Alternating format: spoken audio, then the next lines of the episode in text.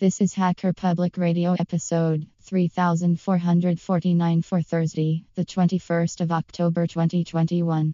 Today's show is entitled Linux in Laws S01841, the Halloween Documents, and is part of the series Linux in Laws. It is hosted by Monochromic and is about 66 minutes long and carries an explicit flag.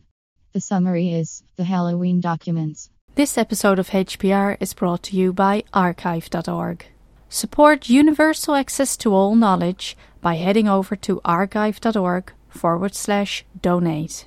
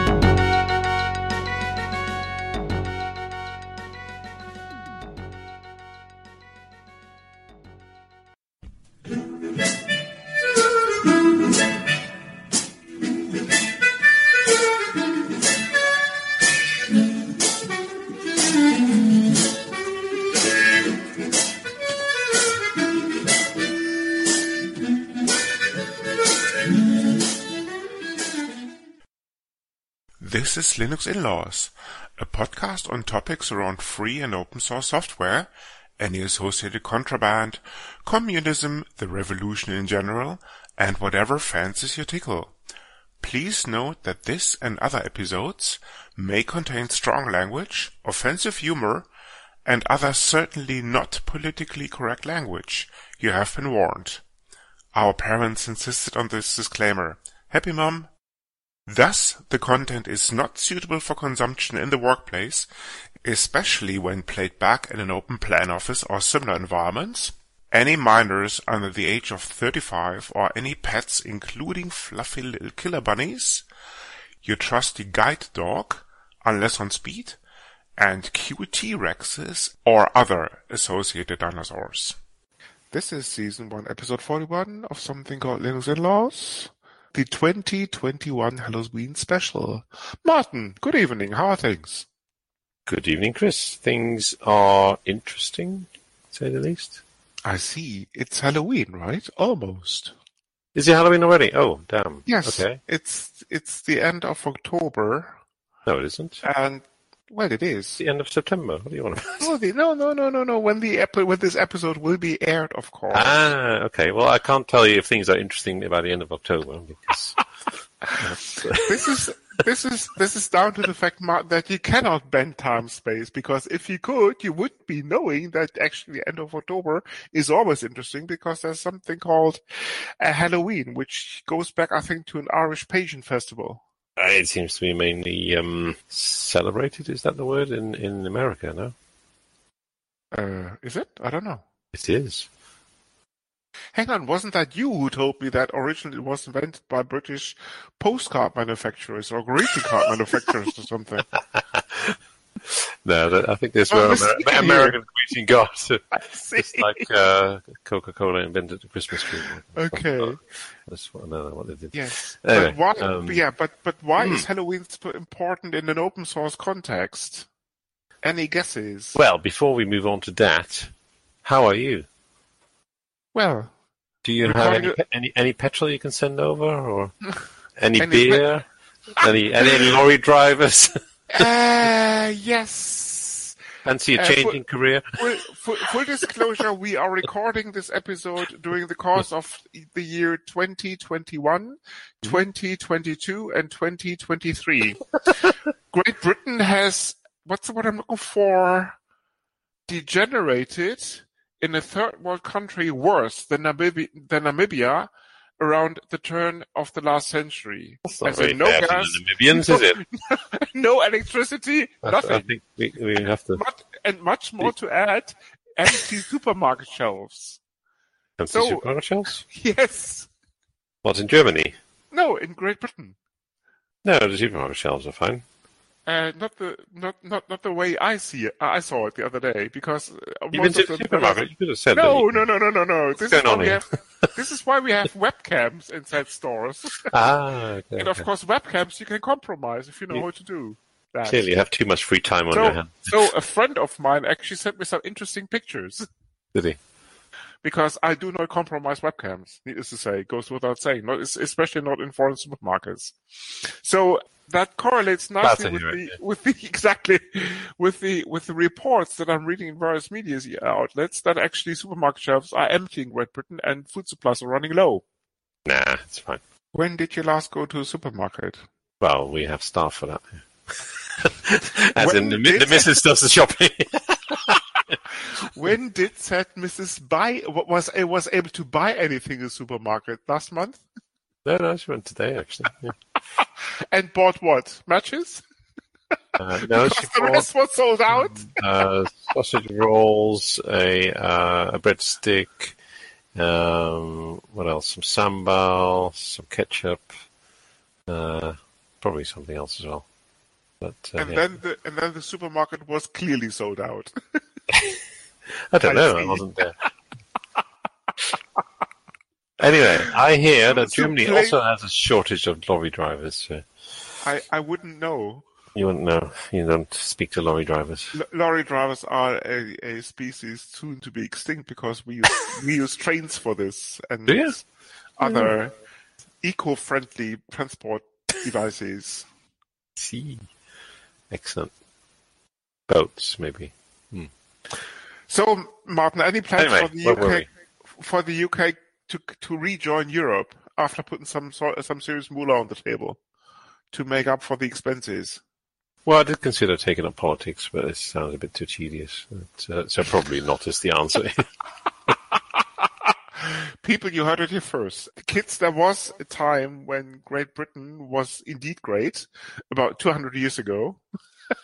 Maybe 250, but now it's just Little Britain. As a matter of fact, there was a documentary in the 90s actually by that name called Little Britain, which gave a hint. It's very amusing indeed. Yes, well worth a watch. Indeed, details will be in the show notes, of course. Okay, this is not a political podcast. Funny enough, could have fooled anyone, but indeed. But we have much more serious issues to talk about, namely the historical, incident called the Halloween Papers. Because it is now Halloween. And for the few listeners who are probably too young to know, the Halloween Papers refer to, when was it? Late 90s, right? Mm-hmm. Mm-hmm. Or early 90s? No, late 90s. When a company called Microsoft actually copped onto the fact that its proprietary business model, namely selling licenses of closed source software, was seriously in the process of being eroded, is probably the right word, by something called the Linux operating system. Or, Richard, if you're listening... You mean they were going to lose their monopoly. Or, Richard, if you're listening, the GNU/Linux operating system. Just to squeeze that in. Okay. Excellent. You want to give us the overview, Martin, or do you want me to do this? Well, we can start. So, why they're called the Halloween Papers? Because they were leaked on the end of October, if I'm not mistaken. In short, Microsoft saw that open source operating systems were on the rise and thought, hang on a minute, this is not good for our bottom line, so let's do something about it. And so they wrote a variety of documents that how to combat open source software, if I'm not mistaken. Which at the time were marked as, I think, even classified or at least for internal use only, but somebody leaked them. Mm. And a guy called Eric Raymond, probably known as the author of something called The Cathedral and the Bazaar, one of the probably more popular pieces of literature on open source, had a field day taking them apart. There are actually 11 of them, but it's probably worth noting that the first couple of them reveal or actually lift the veil of what was then Microsoft as a proprietary closed shop source software with the clear aim of not only maintaining the stronghold on the server, on both the server and the desktop market, but also expanding this. So these documents clearly laid out a marketing strategy to ensure that by using something called FUD, fear, uncertainty, and doubt, that this monopoly was there to stay and would expand in the future, and also revealed certain techniques, for want of a better word, how to combat open source. For example, by, what's the word I'm looking for? Not instrumenting, but rather coming up? No. I don't know. Drawing, yeah. Manufacturing, yes, by manufacturing a total cost of ownership calculation that clearly said that Windows, as in the proprietary administration, the administration of this proprietary ecosystem, is cheaper, including licenses, I might add, never mind manpower, than something called Linux and its open source ecosystem. Mm-hmm. Clearly an interesting perspective, given the fact... Yeah. Go ahead, Martin. Well, you could argue this case as they did, right? That, as we know, for example, Linux Oreo takes many man-hours. So if you are a corporate organization, what would you run? Microsoft Teams, Zoom, or BigBlueButton, or Mumble, or these kind of things. So this is the basis of their argument, right? I think. Indeed, but going a little bit further than just this wicked audio example. No, I mean proprietary. It's close software, to our heart. Yes.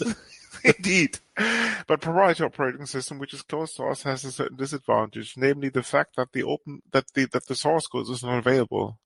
So this, in addition to the fact that the desktop was a stronghold of Windows and to some extent still is, needless to say, Windows systems were the prime target of virus developers because the source code wasn't available.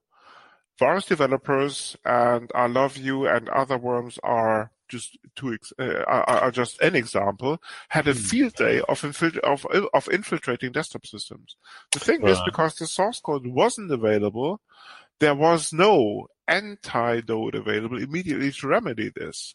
Well, it's not just that; it's also that being closed source, the vulnerabilities weren't clearly visible apart from the people in Microsoft, right? So, whereas with an open source operating system, many people will be looking at the code for that exact reason. Exactly. The beauty about open source is basically everybody can take a look at the source code and take it apart and put it back together again and come up with pull requests, ideas how to remedy the situation, and that sort of thing, which is, of course, not possible if the source code is not available. Plus the prohibitive license costs of some closed source systems. Microsoft came to mind rather, about 20 years ago, or more than 20 years ago, when Microsoft software was pretty expensive, at least in the commercial environment, where operating systems were only subsidized to some extent by the hardware manufacturers, who added, of course, a Microsoft tax, in inverted commas, onto any hardware that they sold. Laptops and desktops come to mind that had an implied Windows tax slapped upon them once you bought them. Yeah, I think nowadays it's less of an cost issue. If you buy a piece of hardware, it tends to come with Windows, unless it's an Apple, of course.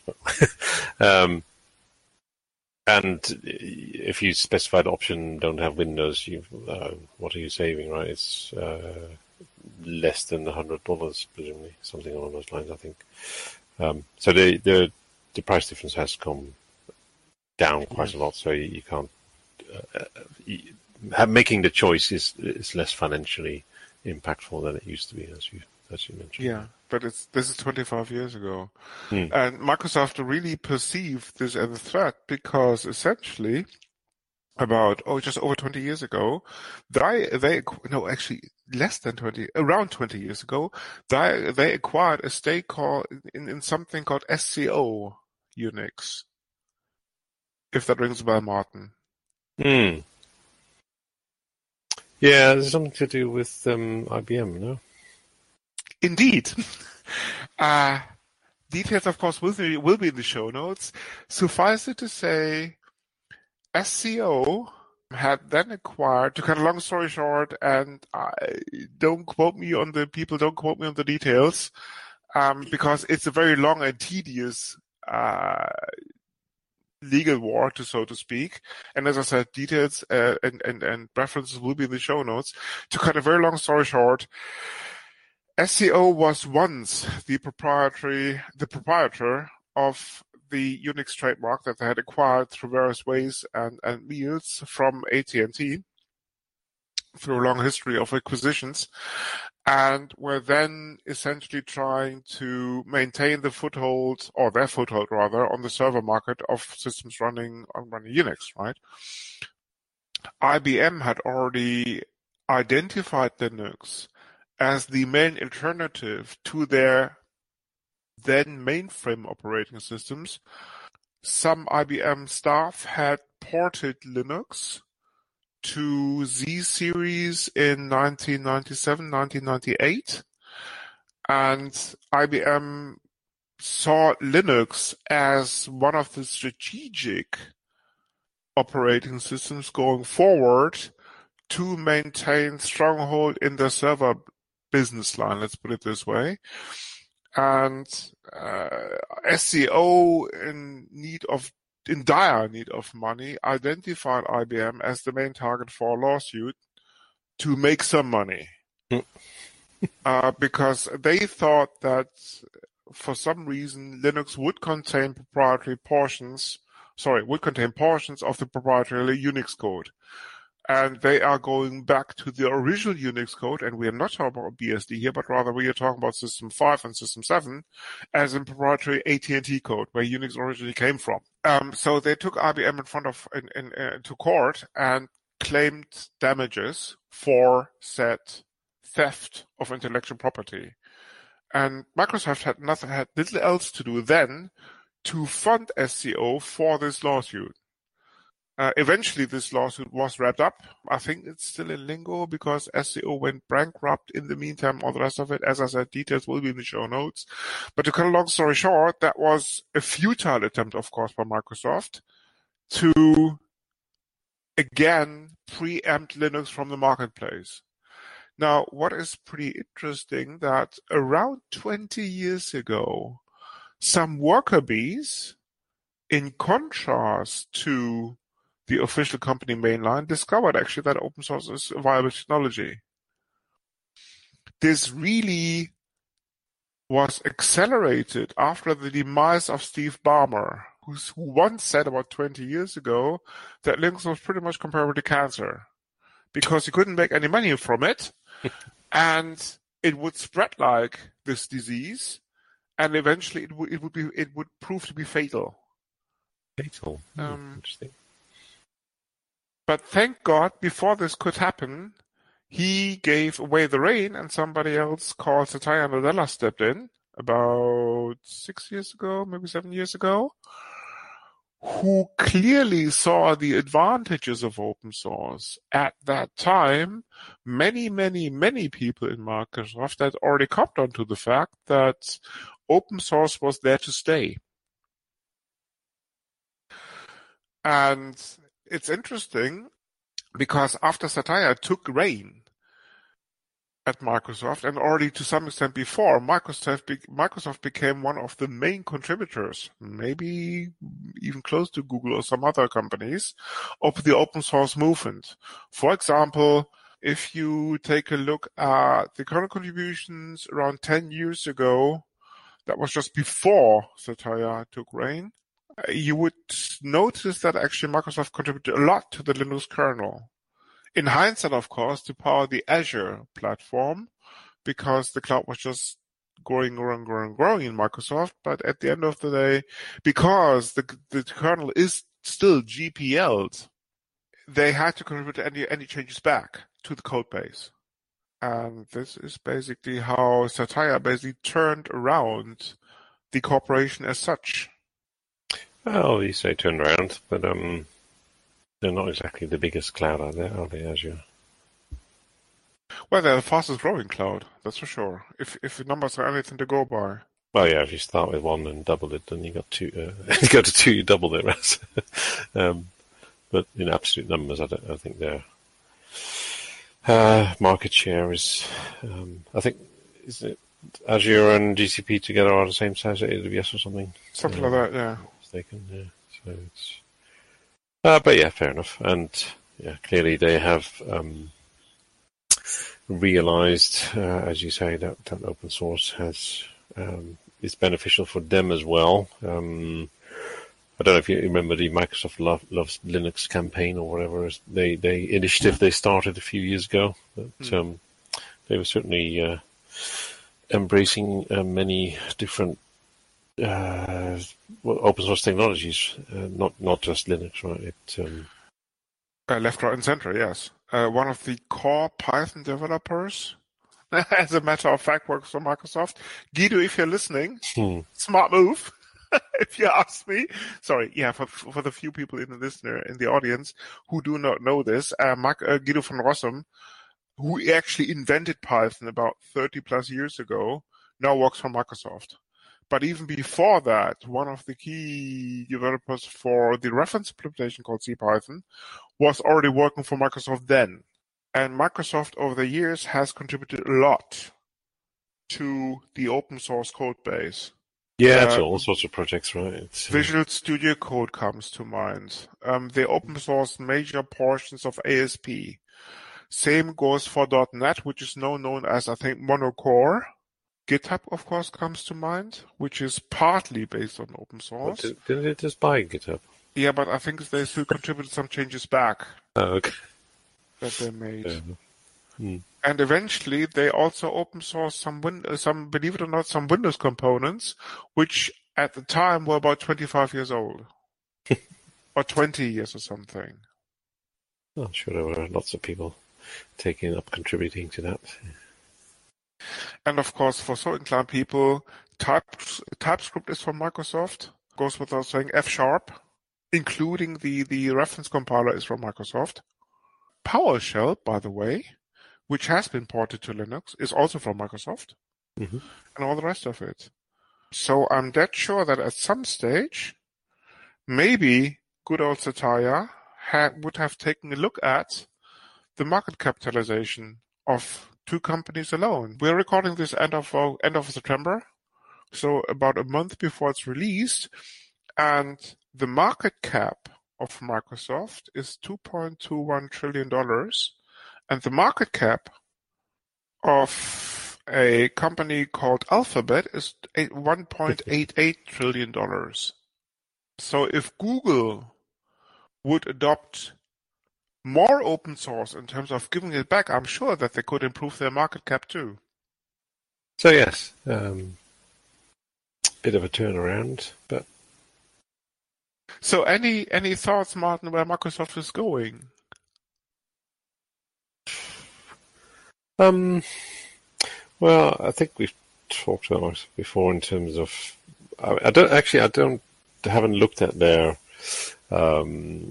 sources of income, but in terms of desktop operating systems, they're clearly still leading that. For how long? That's a good question. There doesn't seem to be much. I think, as I said, we've discussed it before. Right? As a home user, that is not that interested in the ins and outs of a operating system, but just wants it to work and been able to visit their favorite websites of stick insects, Microsoft will do, right? So it's, I don't see that changing hugely in terms of, you know, the desktop market. Clearly, the server side has long gone Linux. Yes. No, it's interesting because you see more and more people even moving to the cloud with their desktops. If, for example, the sales figures of something called Chromebooks are anything to go by, because more and more people apparently are moving away from the traditional desktop systems, running Windows, I might add, and then moving to Chromebooks, which are just hooked on the cloud environment, more likely than not provided by Google these days.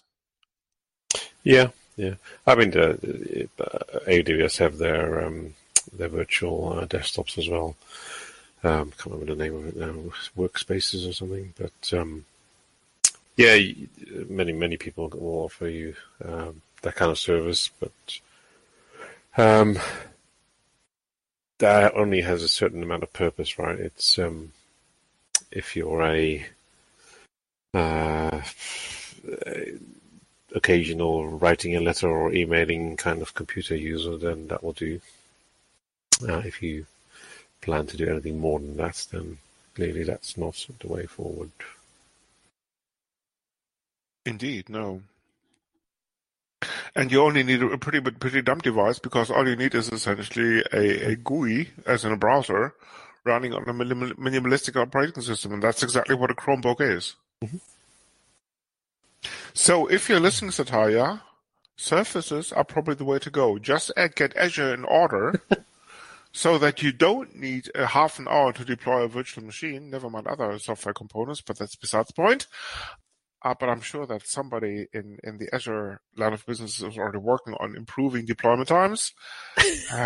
I would have a couple of ideas how to improve this, but so Microsoft, if you're listening, the email address is feedback@linuxinlaws.eu. Oh, I thought you mentioned a sponsorship. Yeah, I'm just getting them on. You don't need the feedback. Yes, Microsoft Satya, and if you're listening and want to have an even more favorable appearance on one of the future shows, the address is sponsor@linuxinlaws.eu. You heard it here first. And that concludes our short episode on the Halloween papers. But before we go, we have some final portion of feedback, right? I believe so. I couldn't read the email since someone's email server was down, apparently. But so why don't you read it out, Chris?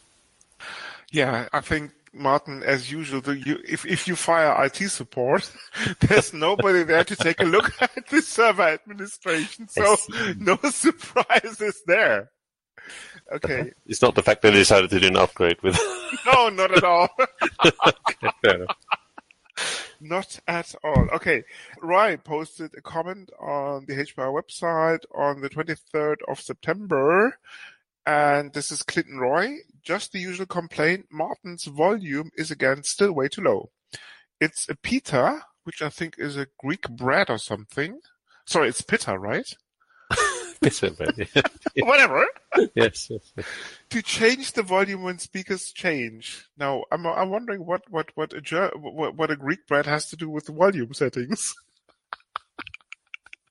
Maybe a secret setting we don't know about. Yeah, there we go.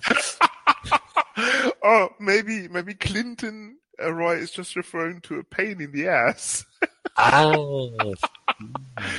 Of course, Roy or Clinton or whatever. Strange name for a bread. Yeah, why did the Greeks call that?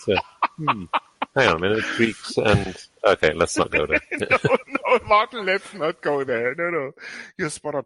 Okay, I'm not too sure if it's Clinton or if it's Roy, because I'm not too sure what your first name is. Let's go by Clinton for want of a better guess. There's of course a simple reason for this. Martin, in his infinite wisdom, decided to have a co-host called Chris. No. Decided to fire, as he does with marketing departments, all the rest of it, also post-production. Now, the trouble, of course, with good post-production crews is actually you have to put them through a test. So Martin deviously modulated his microphone volume all over the place. And for some reason, the post-production crew simply didn't cop on to the fact that this was actually happening, and there were actually that this was part of the interview process. Unfortunately, because Martin they were fired. Yeah. Exactly. Needless to say, Martin also had fired quality assurance subsequent to these post-production crews. What Martin also does quite frequently is also fire the HR department. So it's just a mess. Yes, it stops us from hiring more useless people. So, people, if you're listening for the job and if you are on the masochistic side, the email address is hr@linuxinlaws.eu. If you're just longing for prolonged interviews, forget about Google with 12 rounds of interviews. Martin does about 24, but be prepared that this is only a temporary stint because you will be fired in about 2 weeks. Give or take. Martin actually holds, I think the 4th marketing department actually holds a record at Linux in Laws with 4 weeks of existence before Martin, before Martin fired them once again. Very good. Very good. Martin, we have to do something about this. The investors are already complaining about hiring costs. Investors? That's not good. What's going on here? The people who payroll this joint. They do? Yeah, they do. Why do I not know about this? Because he just fired finance once again, or accounts, or whatever it's called these days. Martin, if you wouldn't keep firing the people, you would have the information that you need. I wouldn't call it firing. It's more like suggesting them a different career, right? Unfair dismissal, fair enough. Okay, people, if you're looking for a serious job, do not send mails to HR at linuxinlaws.eu. Just not a good idea. Let me modify this email address first so that doesn't drop in. So entire waste of your time. Exactly. So it doesn't drop directly into Martin's inbox. Well, currently I have no inbox since IT upgraded. If you hadn't fired them, Martin, you would still have mail access. Ah, I see. But Martin, we do have initial feedback, don't we? I believe we do. We have something from someone called Biku. You want to read it out? No, feel free. Again, a wonderful podcast episode. Really enjoyed the interview with Ken Fallon on the history of HPR. How about doing a little tutorial in your next podcast on Gitea? It'll be wonderful. You guys from the UK, right? I came across this unique campaign undergoing in UK, and of course the link and that mail will be up in the show notes. It's about a red dragon giving permanent. It's about a campaign for giving the red Welsh dragon a permanent penis. As I said, this will be in the show notes. And the most important thing is, of course, the remark, keep up the good work.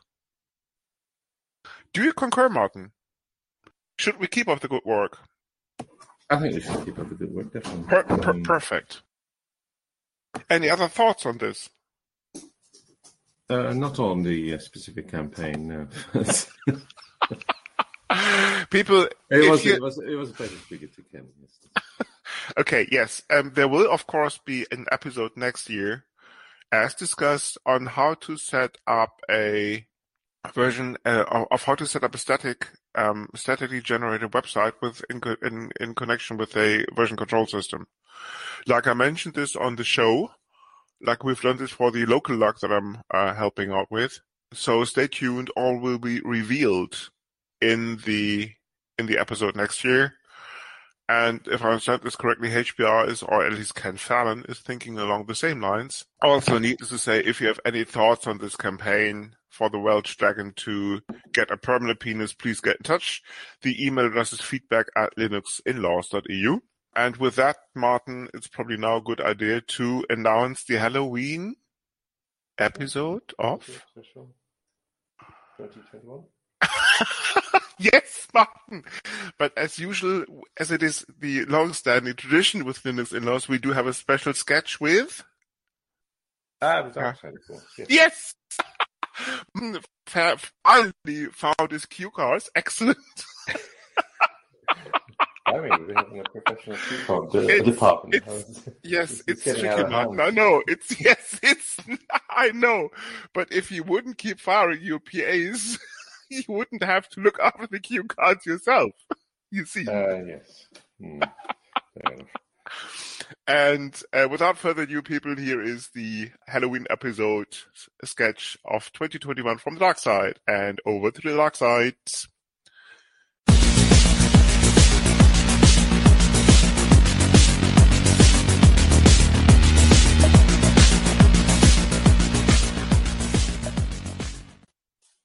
This is Captain Darkside from the USS Space Vessel and the Surprise. How may I redirect your call? This is Vladesa from the planet Transylvania. Hang on. I thought Transylvania was a galaxy and the planet was transsexual. Are you sure your facts are okay? Yes, I'm very positive about this. So, no vaccinations for you then. You just sit it out and wait. World Health Organization, local governments. Please do get in touch about sponsorship if you want to increase the amount of people getting the jab. The mail address is sponsor@linuxinlaws.eu. After all, this is rapidly becoming the most popular open source, never mind lifestyle, podcast on the planet. If, insert your favorite search engine here, analytics are anything to go by. I am confused. Our people sent out a distress signal and we are looking for help. Look, there's no time for any of this Rocky Horror Picture Show nonsense. I've got work to... What? You said distress signal? Yes, our people are in dire need of supplies. Especially food is running out rapidly after the recent change in the local executive. So, how can we be of assistance? We need about 10 tons of blood within the next 24 hours, so that my people can avoid starvation to death. Blood? What do you mean, blood? Normally, species live on simple things, like complex carbohydrates, sugar, alcohol, maybe the odd dash of cannabis, or similar recreational drugs, in order to build spaceships, manage bending of time and space, after spore drives prove to be of suboptimal efficiency, of course, and generally having a good time. I'm afraid our people are somewhat different in that regard. Perhaps you can send us the Federation's nutritional code so that our science officer can get you what you need. It should be part of Form 42/0815666 of your Federation membership's welcome package.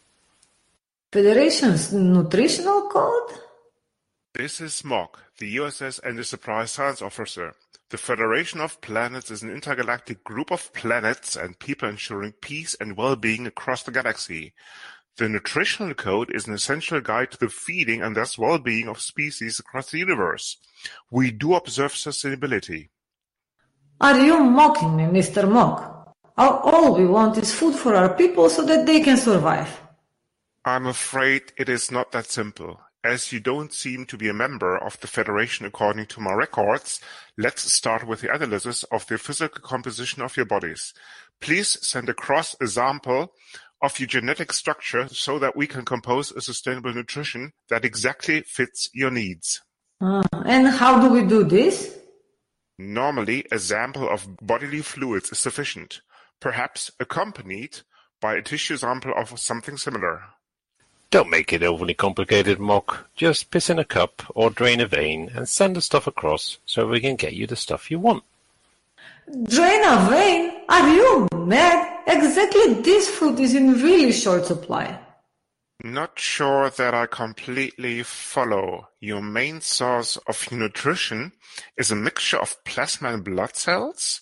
In that case, I recommend just a square inch of your upper epidermis, which should be a good enough basis for this analysis. Best extracted in full daylight to ensure proper metabolistic sample structure. Full daylight? That would really... Oh no, crap, not again. Uhura, re-establish communication as soon as possible. Sir, may I remind you of the fact that today is Christopher Street Day, according to the Federation calendar, and all members of the LGBTQ community, of which Officer Uhura is an outstanding member, if I may say so, myself, are entitled to a day of leave to commemorate this event. LGBTQB. Mock, what are you on about? As I'm sure you're aware of, LGBTQ refers to the lesbian, gay, bisexual, transgender and queer community, a subset of society that does not subscribe to the traditional binary gender patterns and thus deserve our full respect, not only in that regard. And why are you working then? Captain? Never mind. Why were we disconnected? It seems that our Zoom subscription just experienced a glitch, to use a technical term. A termination of said subscription, to be precise. Then try something else. What about Teams? May I remind you of the fact that Lieutenant Commander Scott cancelled our Teams subscriptions in a fit of rage, citing that no fricking closed-source communication junk ever will be ever used on this joke of a ship. To which you concurred, right yeah, laddie. Intoxicating substances may have been involved at the time, Captain. Ah, yes, I do seem to recall now. What are our options then? GoToMeeting, WebEx, even Google Meet? According to the ship's logs, you stated that, from now on, only open-source communication tools will be used, at least on my watch. Approximately 20.75 seconds after the prior response to Lieutenant Commander Scott's statement, which leaves us with a choice of BigBlueButton, Jitsi Meet, and Open Meetings, or similar open-source tools. We're doomed indeed, if Starfleet's records are anything to go by. So, Mock, what is the status with any of these tools? Are they in a shape to be used? Our quantum-based AI spent the equivalent of approximately 10.230222 million years in deterministic time on trying to configure Jitsi Meet for production deployment without success. Unfortunately, similar metrics have to be applied to BigBlueButton, although the artificial intelligence is confident that with another 1.02 million years of D-time equivalent, it may arrive at a solution which is ready for prime time, if I may say so.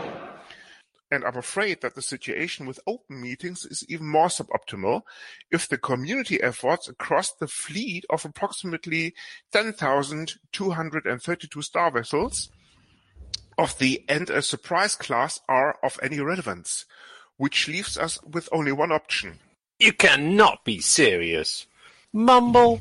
Really?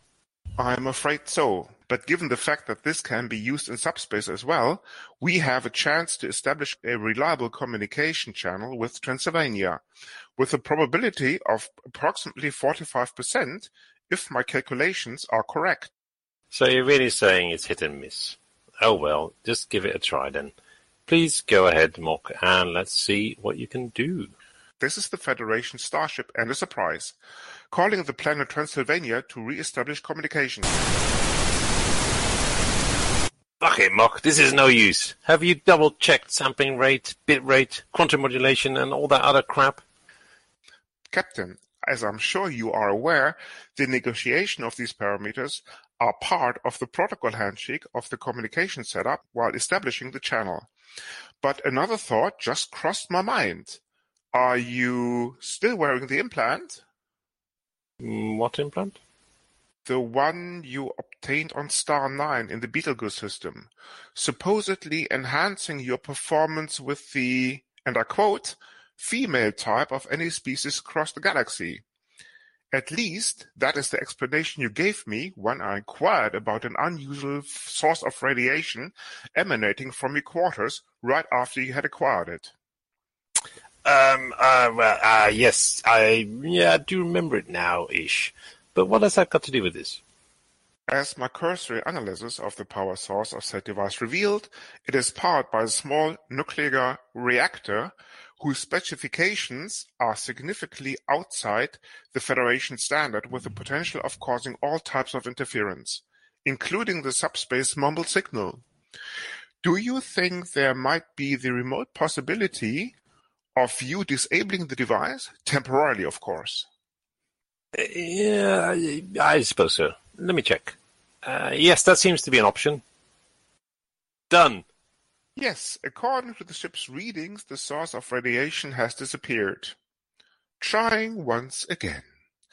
This is the Federation starship Enterprise calling the planet Transylvania to re-establish communication. Enterprise, are you still there? Professor, is that you?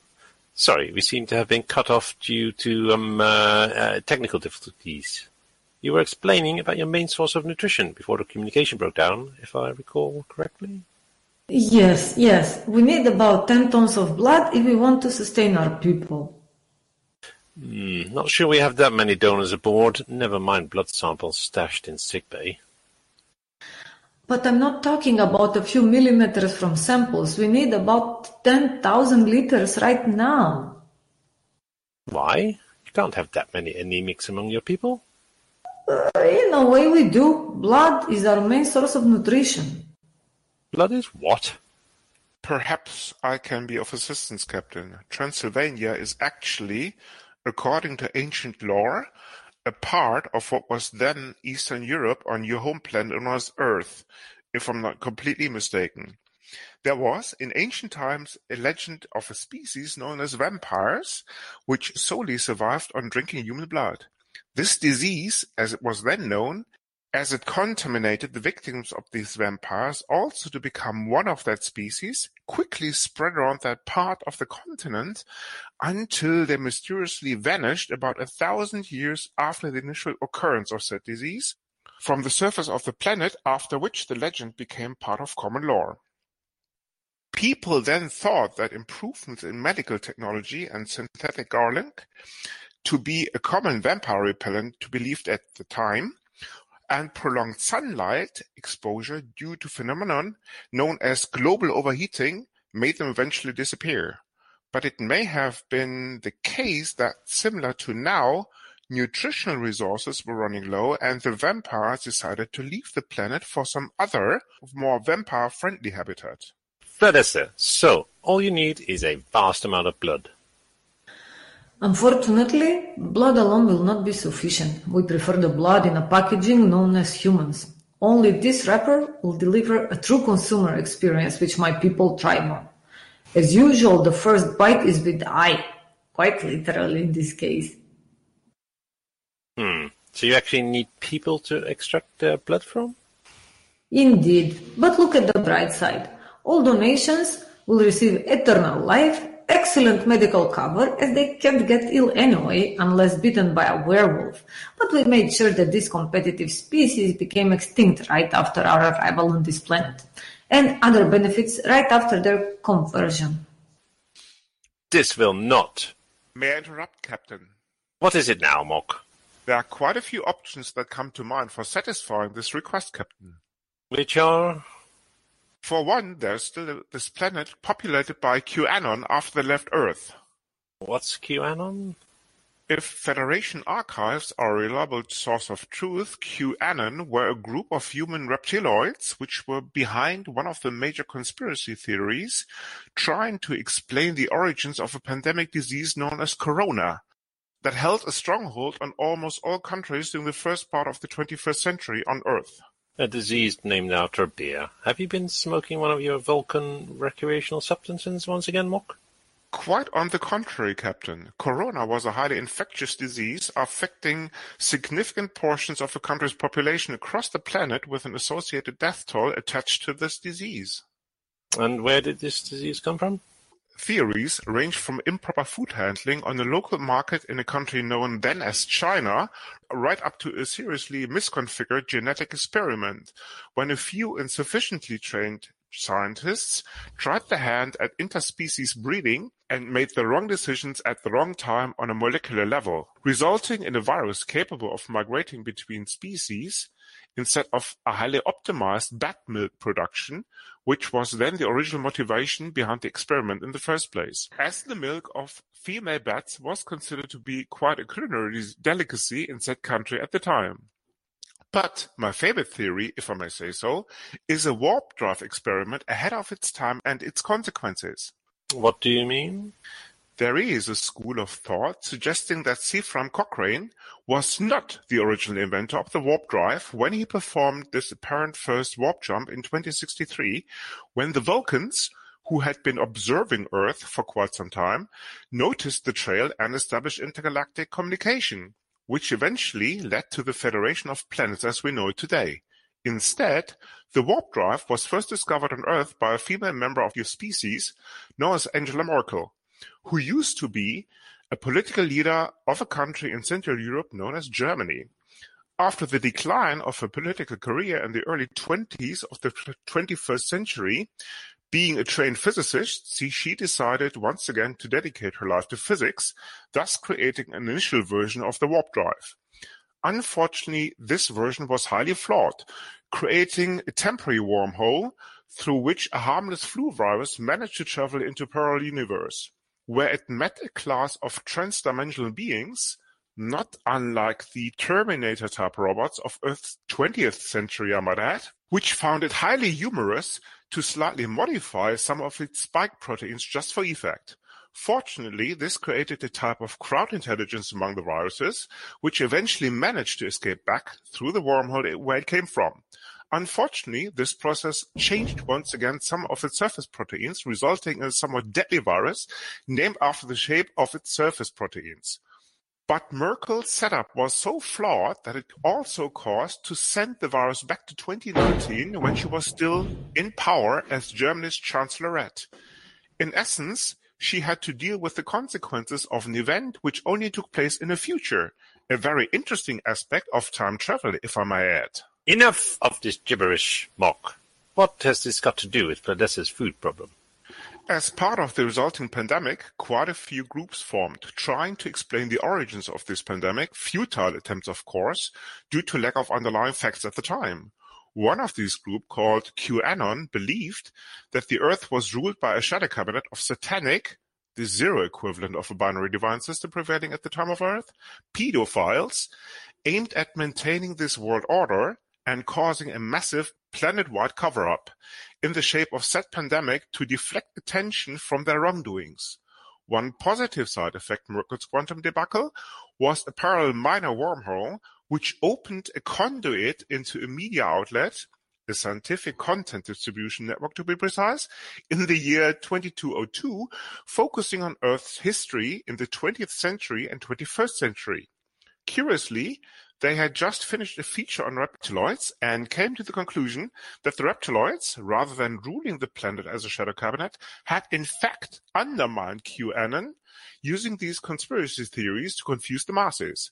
By sheer coincidence, this story was adopted by a reporter of a major news outlet and quickly spread around something called social media, a phenomenon where on Earth where people could share information independent of its quality almost instantly, thus forcing the reptiloids to leave the planet nearly instantly, and the rest is history, to quote an ancient Earth proverb, which proves, of course, that history not only repeats itself, but actually can be ahead of its time, facilitated, of course, by bending of time as it takes place in wormholes. QAnon's members then found a new home on the planet in the nearby star system, which they still populate according to Federation's archives. I am confident that with some minor genetic engineering, removing their reptilian strains, we can turn these into a proper food source for Vladessa and her people. Are you quite mad, Mock? We are not going to sacrifice any human life forms on my watch, reptilioids or not. Okay, but what about even lower life forms, Captain Darkseid? Like other conspiracy theories, or even, what's the word, just one second, Captain. Kako se bi ka političar na anglijski? Ah, yes, or even politician? Sorry, no dice. The only option we can offer you is synthetically produced blood from our replicators. But where's the blood? That sounds like soy burgers. We want the real thing and no substitutes. Well, the deal's soy or starvation, you call.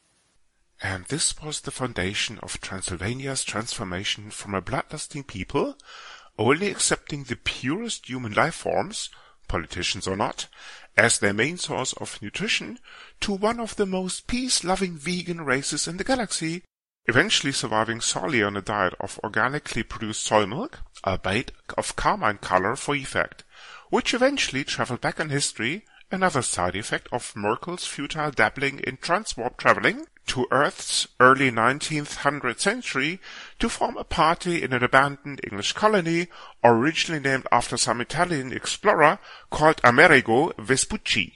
This party was later to become the Democrats, a political denomination striving for almost communistic ideals including free speech, software and love. But that's surely a story for another episode of your favorite tech support show.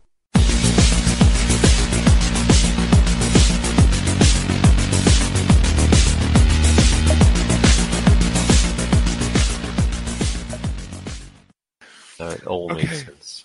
Pigs. Yes. Sorry, boxes. Yes, boxes. Boxes. Boxes.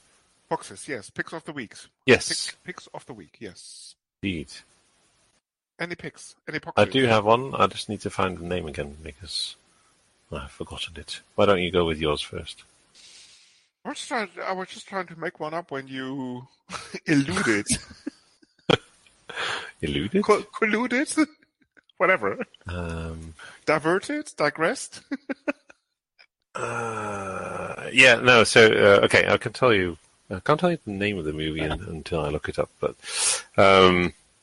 this is a movie about a organization who built, let's say, military robots, and they send them on a what they think is a test mission to a South American country.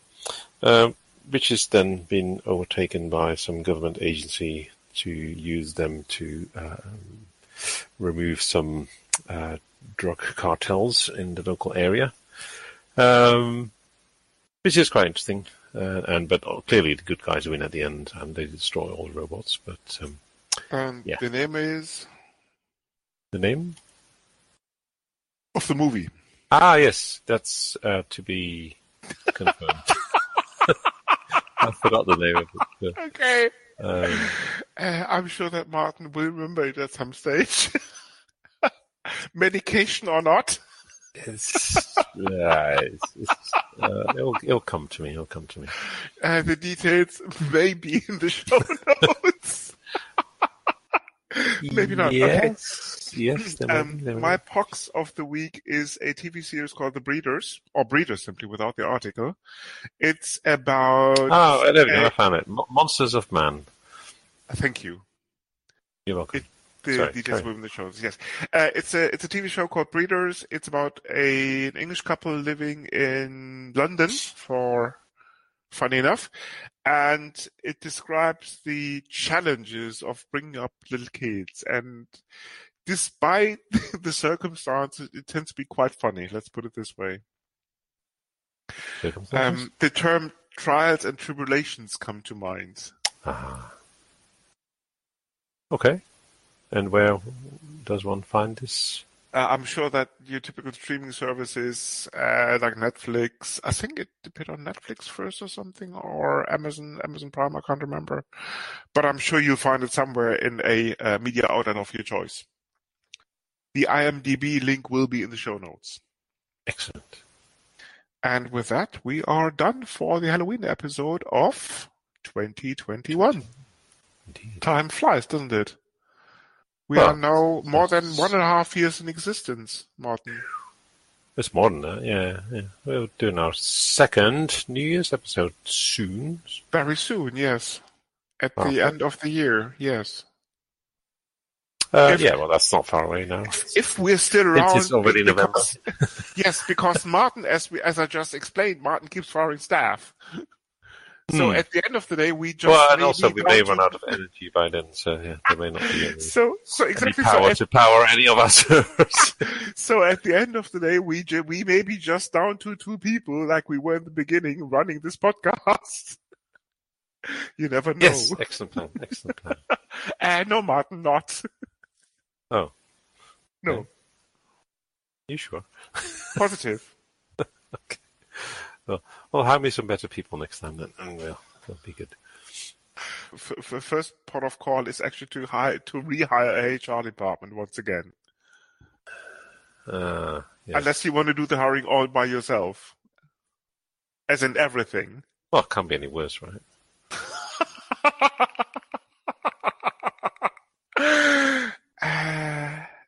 People, if you're implying, do not ask about attrition rates. Just don't do it. Just forget about it. Okay. Enough said. Before the lawyers get back onto us. Okay, that has been more than wonderful, Martin. Yes. And as always, as usual, exactly. And with that, goodbye and see you soon. This is the Linux in Laws. You come for the knowledge, but stay for the madness. Thank you for listening.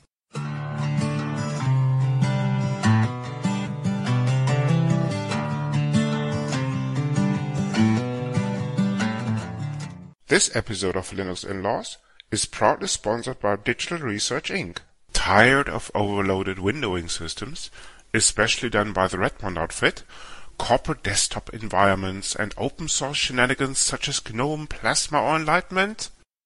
Then we have just the ticket for you. Since its inception in 1974, the proprietary control program for microcomputers, also affectionately known as CPM, has been delivering the true console experience to generations of system administrators and developers alike.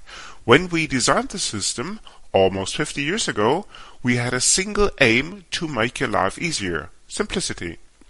A no-nonsense approach, focusing on the essentials rather than the software bloat that makes life in front of a terminal a breeze. No complex shells like Bash or Fish to get used to, strange scripting languages like Python or Perl or other malarkey to learn. The simplicity of the console command processor is just breathtaking. Even today's hipsters, with their fancy multi-core architectures comprising many CPUs, are looked after. MPM got you covered. Capable of supporting up to 4 CPUs, this is all what you need to make up to 4 consoles really fly. Technophiles wanting even more cores should stick to their phone or tablet if they really have to. We all know that real computers do not have more than a handful of CPUs anyway. And please do not believe any of the lies on Wikipedia that we died in 1991. We are just taking a break. Just a very long one. For more details, please visit excellentsoftwareneverdies.com. CPM. Delivering the real console experience since 1974. Also available in color since 1995. Linux in Laws are not responsible for the truth of the messages from our sponsors. In particular, we cannot be held liable for any resulting actions of listening to such messages, including loss of sanity, bad taste in software, men, women, diverse, or the use of the wrong operating system. Never mind software license. This podcast is licensed under the latest version of the Creative Commons license, type Attribution Share Alike. Credits for the intro music go to Blue Sea Roosters for the song Salute Margot, to Twin Flames for their piece called The Flow, used for the segment intros, and finally to Celestial Ground for their song Sweet Justice, used by the Dark Side. You find these and other ditties licensed under Creative Commons at Jamendo, a website dedicated to liberate the music industry from choking copyright legislation and other crap concepts.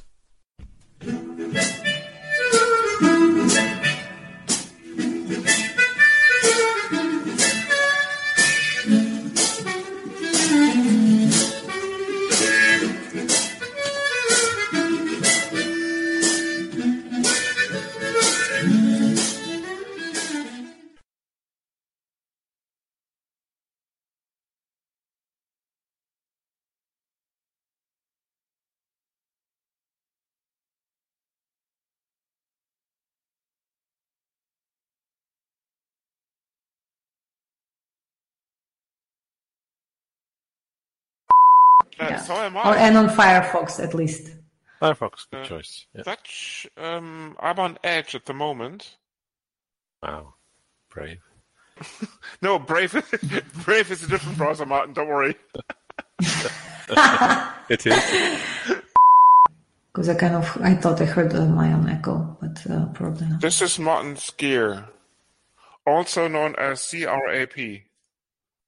Custom resource allocation pool, I think it stands for. Anyway, it doesn't matter. By the way, have you watched any previous original Star Trek episodes as preparation for this episode, Martin? Oh, yes, many years ago. Okay, that answers the next question. You know that Kirk has a certain verve to his voice. Well, it's not called Kirk, is he? It's called DS. Yeah. Martin, please. Is this an option, Dark Side? Kirk, hang on. Let me remind myself.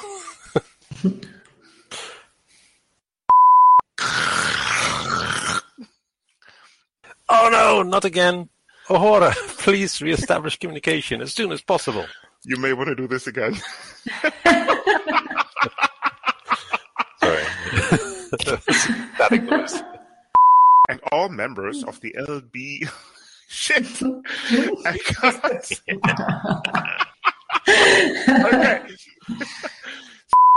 Which Solly survived on drinking... Solly. Sorry. There was, in ancient times, a legend of a species known as vampires, which solely survived on drinking human blood. Sorry. No, Martin, how do you... Keep going. Okay, once again. Solely, okay. This will not... May I interrupt, Captain? Okay. What is it now?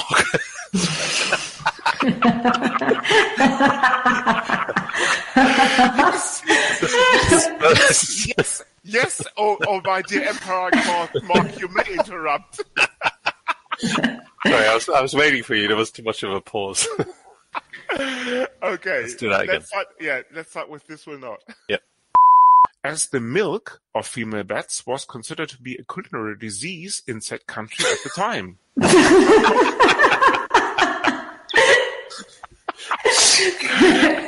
No, I can write. But this derails me. Okay, let me do this once again. Listen to the voices. Linux in Laws. Linux in Laws. Linux in Laws. Preferably ours. Happy Halloween.